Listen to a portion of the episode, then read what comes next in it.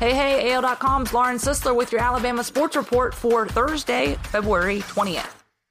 Alabama blows late lead and loses to Texas A&M.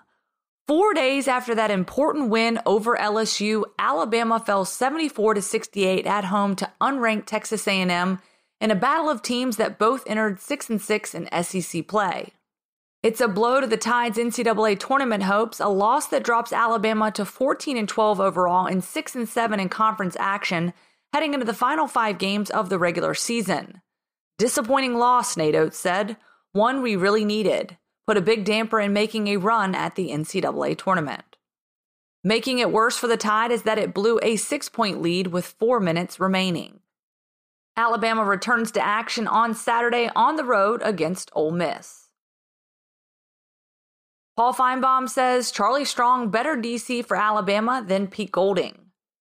Nick Saban gave yet another position on his staff to a former Power 5 head coach when he hired Charlie Strong this week as a defensive analyst.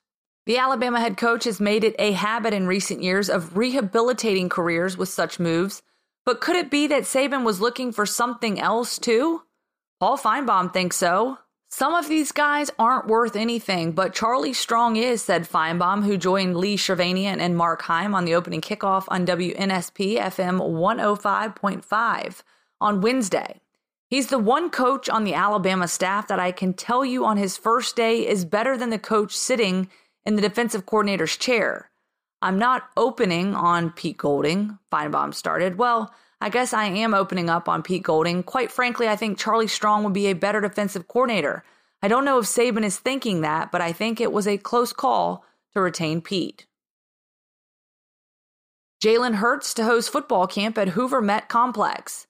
Former Alabama and Oklahoma quarterback Jalen Hurts will host a football camp for ages 6 to 16 in Hoover on March 22nd. The camp will take place at the Hoover Met Complex adjacent to Hoover Metropolitan Stadium. The camp has 250 spots and promises individual instruction from Jalen. For more information on the camp, visit jalenhurtscamp.com.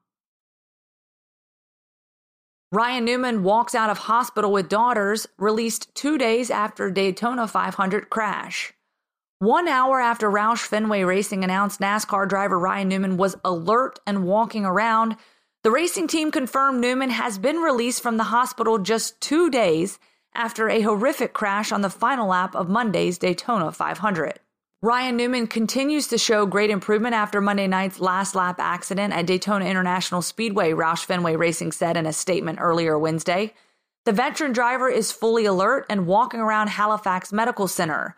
True to his jovial nature, he has also been joking around with staff, friends, and family while spending time playing with his two daughters. That's a wrap on your Alabama Sports Report. I'm Lauren Sisler. Thanks for listening.